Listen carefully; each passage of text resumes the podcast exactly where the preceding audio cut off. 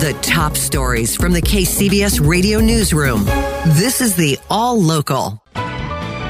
Good morning. I'm Stan Bunger. I'm Susan Leigh Taylor. PG&E's massive $13.5 billion deal with wildfire victims is a big step forward in sorting through its bankruptcy, but it still needs the okay from the governor. And as KCBS reporter Holly Quan tells us, that may not be an easy hurdle to clear. Yeah, Susan, under the details of the deal, the agreement has to comply with the state law that the governor pushed called AB 1054.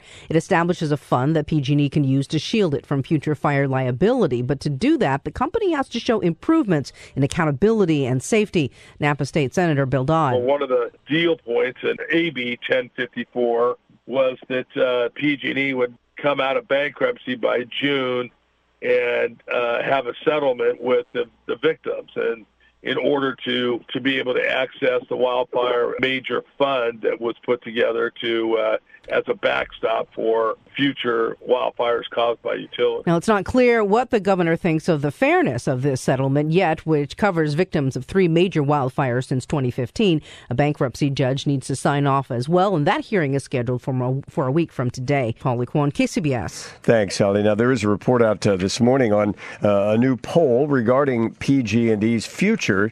That poll undertaken by the Los Angeles Times, or for the Los Angeles Times by the UC Berkeley Institute of Governmental Studies makes one thing rather clear. People want to see some kind of change, though they don't know exactly what it is they want. Fewer than one in eight likely voters said they wanted to see PG&E fix its own problems and carry on under its current structure when it comes out of bankruptcy.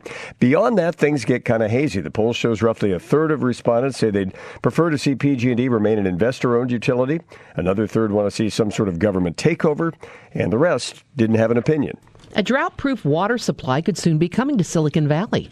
As KCBS's Matt Bigler reports, Valley water officials are expected to approve a pair of water recycling plants today. Good morning, Susan. The plants will take wastewater from the cities of Mountain View and Palo Alto and recycle it so it can be safely used for irrigation and possibly supplement the drinking water supply in a drought. The price tag for the facilities could be over $300 million, but Gary Kremen, a board member of Valley Water, says it's a good investment. But remember, it's a high return because people aren't going to have to use that expensive Hetch Hetchy water anymore. They'll be able to use treated sewage water. The Advanced Water Purification Center will also reduce the amount of treated wastewater released into the bay. If approved by the Valley Water Board this afternoon, the two facilities will likely take two and 10 years to be completed, respectively. Matt Bigler, KCBS.